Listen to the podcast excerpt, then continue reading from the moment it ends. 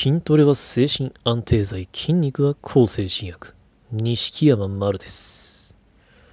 今回は、リスナーさんからの質問にお答えしたいと思います。えー、丸さんは精神科の主治医を変えたことがありますか？また、変えたきっかけは何ですか？うん、なるほど。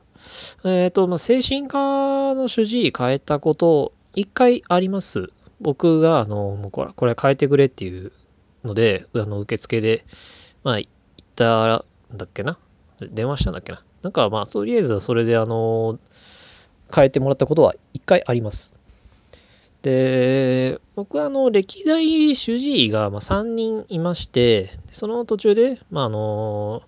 結局、なんだろう、主治医って言えるような関係にはならなかった、あの、人が、まあ、1人だけいたんですね。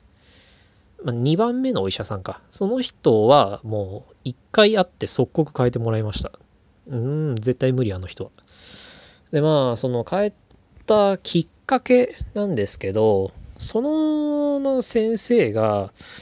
まあ、あの、話聞かない、基本的に。話聞かないし、あの、診察室入っても、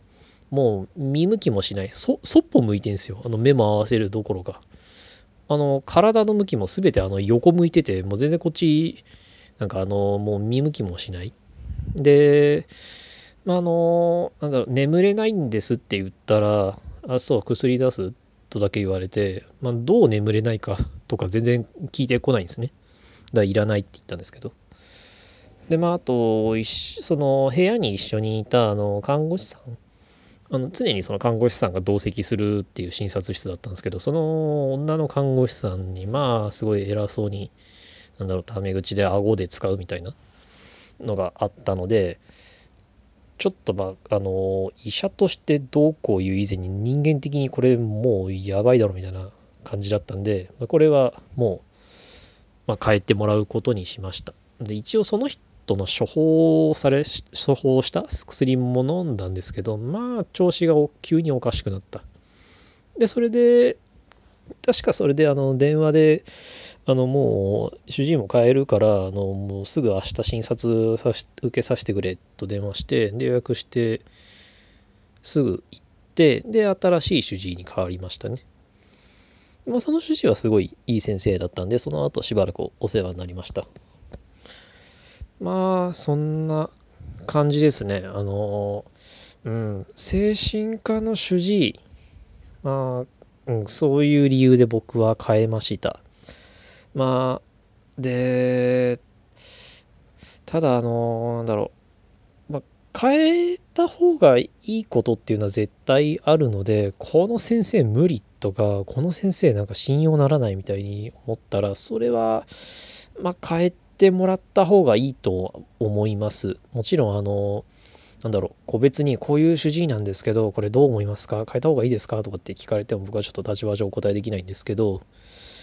まああの医者っていうのもかなり相性もあるし医者自身の、まあ、なんだろう、まあ、能力とか人間性とかも結構ありますから、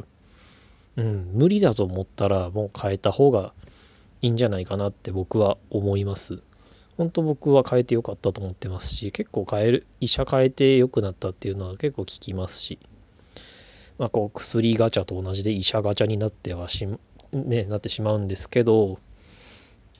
あの特にその変えてもらうことに関して罪悪感を感じる必要もないと思います。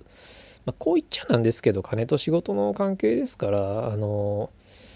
まあ無理だと思ったらこの人にはちょっと金払えないと思ったらそれは変えてもらうのはむしろまあ当然のことなのでこちらがお金払ってるわけですからね。だからまああのこの人は無理って思ったら全然変えたらいいんじゃないかなと思います、まあ、今回はそんなお話でした。ご意見ご感想ご要望などありましたら Twitter の錦山丸までお願いします。ありがとうございました。